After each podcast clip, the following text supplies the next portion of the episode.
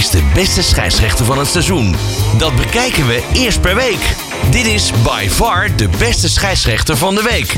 Met Mario van den Ende.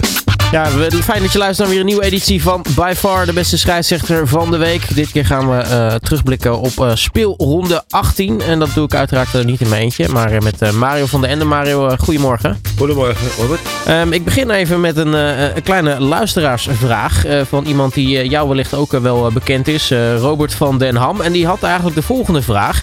Um, FC Utrecht, en dan in dit geval de keeper Barkas, uh, die speelt in het geel. Maar de scheidsrechters lopen in hetzelfde geel. Mag dat en of kan dat niet heel erg verwarrend zijn? Nou ja, uh, er staat in de spelregels dat, uh, dat de scheidsrechter altijd afwijkende kleding moet dragen van de spelers. Ja, en daar hoort natuurlijk de doelverdediger en de doelverdedigers ook bij. Uh, ja, het kan natuurlijk verwarring, uh, zeker als er bijvoorbeeld uh, veel situaties bij in het strafschopgebied plaats gaan vinden. En je hebt ook nog wel eens dat bijvoorbeeld bij een kleine achterstand, dat de keeper mee naar voren wordt gestuurd om de aanval te versterken.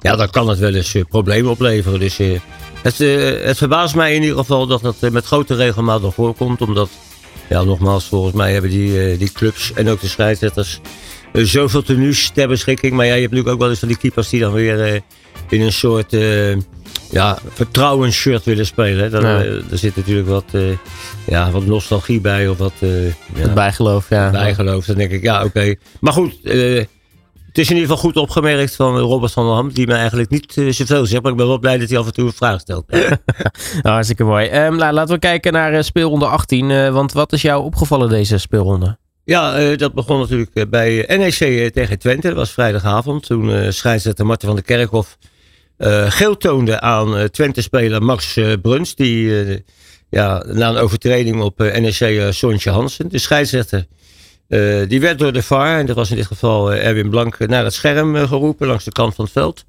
En toen veranderde die gele kaart in een rode kaart. Er werd nogal uh, wat gediscussieerd van, ja, moet dat nou rood? Want uh, de overtreding werd aan de zijlijn gemaakt. Maar het was in ieder geval een buitensporige inzet.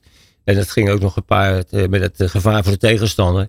Dus ik, ik was het zeer eens met, met de correctie van de VAR. Dat, dat dit in ieder geval van geel in rood werd veranderd.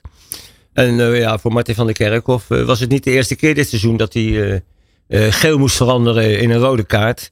En ik denk dat uh, als je praat over uh, ontwikkeling van scheidsrechters, dat, uh, dat hij toch eens een keer moet gaan, ja, gaan, gaan inzien wat het verschil is tussen, tussen echt, echt hard en gemeenspel. Hè? Want het, nogmaals, wat ik zeg, als dat een paar keer per seizoen voorkomt, dan moet je denk ik als scheidsrechter, maar ook als verantwoordelijke, je toch even achter de, de oren gaan krabben van waar zit die verbetering in. Ehm, zaterdagavond was AZ tegen Pek Zwolle. Ja, een paar dingen van uh, scheidsrechter Albert Lindhout, die uh, ja, niet echt scherp was, vond ik. Uh, allereerst was het een, op een gegeven moment dat het heel vreemd was dat hij een overduidelijke overtreding van Anselmo McNulty in het strafschopgebied, ja, dat hij duwde een AZ-speler, dat was in dit geval Michael Lado, in de rug. Ja, het werd over het hoofd gezien en voor mij was dat een 100% strafschop. En het was ook voor mij uh, verbazingwekkend dat uh, de VAR, Alex Bos, niet op de lijn kwam. Wellicht hadden ze hetzelfde idee dat uh, de, NOS-verslaggever in dit geval ook had. Want die riep dat de overtreding te licht was voor een strafschop. Ja. En ik heb al eerder in deze uitzending ook gezegd dat, ja, dat nergens in de spelregel staat of er nou hard of licht geduwd wordt. Deze man, die, die die werd helemaal uit zijn evenwicht gebracht. En die kon niet tot een schot komen. Dus in, mij, uh, wat mij betreft had dit gewoon een, een strafschop moeten zijn. En even later uh, was er een overduidelijke hensbal van uh, Davy van den Berg van, van Pek Zwolle. Die de bal boven zijn hoofd zelfs wegsloeg. Scheidsrechter zag het niet. Maar nu werd in ieder geval wel door, door Bos ja, even in zijn oor getoeterd dat hij toch maar even naar de scherm moest. En uh, toen kwam die bal even later toch in ieder geval terecht op de strafschopstip uh, te liggen. Nou, een wedstrijd waar heel veel om te doen was. Uh, en dan praat ik dus niet over records die wel of niet verbroken werden en zo. Maar dat was FC Utrecht PSV. Waar scheidsrechter Joey Coy ja, eigenlijk ja, heel erg bekritiseerd werd. En dat, dat kon ik wel begrijpen. Want ja, in het verleden is dat natuurlijk ook wel eens gebeurd. Maar ook nu was hij dus weer onderwerp van, van gesprek.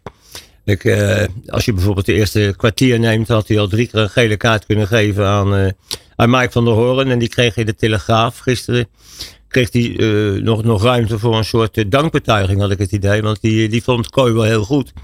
Maar ja, dat lijkt me ook wel logisch als je dus drie keer een gele kaart verdient door, door overtredingen. Eén keer op uh, Tilman en twee keer op, uh, op Luc de Jong. Dat je daar, waar hij zijn arm dan in, de, in, zijn nek legt. En dan denk ik, ja, dan is het niet zo gek dat je zo'n scheidsrechter best wel goed vindt. Uh, maar goed, maar nogmaals, Kooi die, ja, die had heel veel situaties. Er was nog, nog een situatie met Ramaljo. Er waren, er waren echt wel overtredingen bij. Later kreeg Luc de Jong geel eigenlijk een soortgelijke overtreding waarvoor hij al twee keer uh, Mike, uh, Mike van der Hoorn eerder de dans was ontsprongen. Ja, en ik, ik moet zeggen dat uh, ja, als, je, als je gewoon kijkt naar de leiding van, van Kooi op, op, op dit niveau. Dan denk ik dat dat dit soort pittige wedstrijden, want het werd op een gegeven moment toch nog wel een aardig voetbalgevecht. Ik, vond het geen goede wedstrijd, maar het werd in ieder geval ja, voor mensen die van vechtvoetbal houden.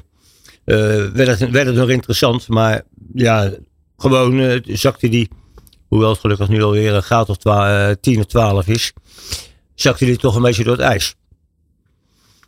Uh, Vitesse Feyenoord, uh, daar was een hele zware overtreding, vond ik, van Melle Meulensteen van Vitesse. Die, ja, een, hoe heet dat, Feyenoord had een counterattack en Santiago Jiménez, ja, die, die, die, die schoffelde die even onder de grond. Scheidsrechter Terra Goesebioek, die gaf eerst voordeel. Maar kwam toen later, toen de actie, uh, waar dus geen voordeel uitkwam, kwam hij terug met Meulensteen en gaf hem geel. Misschien had hij in die tussentijd net eventjes uh, ja, de, de scherpte of de zwaarte verloren. Maar goed, uh, wat, wat, wat ik dus ook heel vreemd vond, was ook weer dat de VAR hier niet even zei van hallo, eh, is dit geen zwaardere straf nodig dan, dan een rode kaart? Ja, en dan hebben we nog de laatste wedstrijd die waarin opviel, en dat was uh, de wedstrijd die onder leiding stond van Bas Nijhuis. Dat was bij Ajax RKC. Een wedstrijd uh, zonder enige moeilijkheid voor een, voor een scheidsrechter. Maar er was nog een situatie met een hensbal van Dario van de Burg van RKC. Na een schot van, van Steven Bergwijn.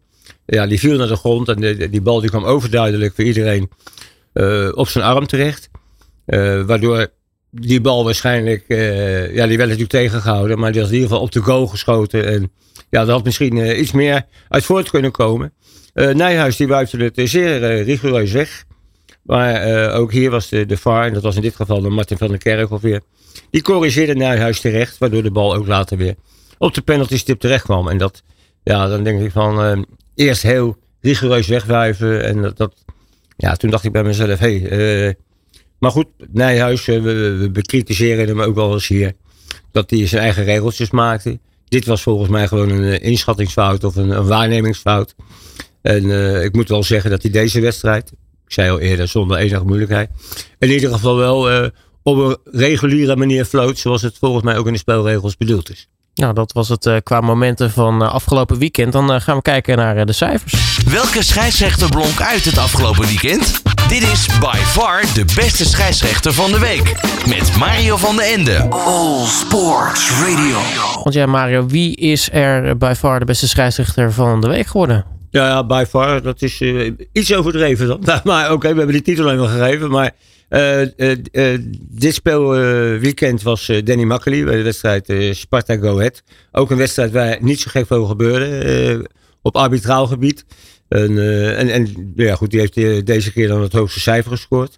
Komt natuurlijk nog wel een wedstrijd aan. Hè? Almere City tegen Fortuna Sittard werd, werd afgekeurd. Ja, die, die wordt woensdag ingehaald.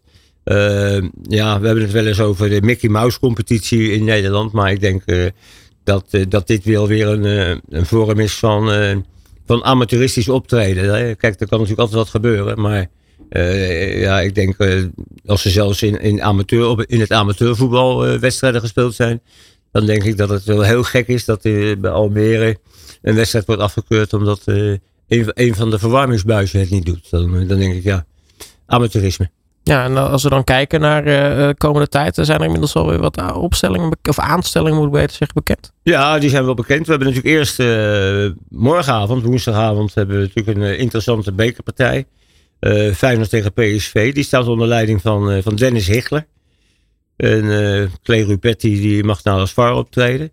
Nou, dat wordt natuurlijk een, uh, ja, een hele belangrijke, belangrijke wedstrijd. Uh, niet alleen de prestige, maar ook natuurlijk op weg naar de finale. Want de volgende is weer een, weer een thuiswedstrijd, wel, weliswaar tegen AZ. Of voor Feyenoord of voor PSV. Maar dan, dan ligt de, weg naar de finale wel heel, wel heel erg open. En je hebt natuurlijk donderdagavond heb je Hercules, de verrassende amateurclub die uh, eerder dit seizoen nog Ajax uitschakelde tegen Cambuur. En die staat onder leiding van Henskens. Dan hebben we voor uh, het weekend, uh, ja, daar spreekt natuurlijk in het oog Feyenoord FC Twente. En die wordt gefloten door Allard Lindhout. Nou ja, die hebben we eerder in deze uitzending al besproken. Dus ik hoop dat die in ieder geval wat scherper is. En er zijn ook al wat, wat, wat schorsingen bekend naar aanleiding van het afgelopen weekend. Uh, Jan uh, Amova van Go Ahead Eagles. Eén wedstrijd geschorst omdat hij voor de vijfde keer dit seizoen al geel getoond kreeg. En die overtreding van Max Bruns van FC Twente. Die was voor de terugcommissie in ieder geval goed. Om drie wedstrijden te schorsen.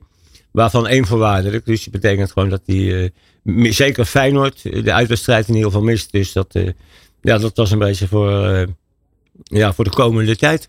Nou Mario, mag ik je hartelijk danken voor je komst naar de studio. En dan uh, spreken we elkaar uh, volgende week weer naar uh, Speel 119. Ja, dan ben ik weer op dezelfde plek. Okay, Dit is by far de beste scheidsrechter van de week. All Sports Radio.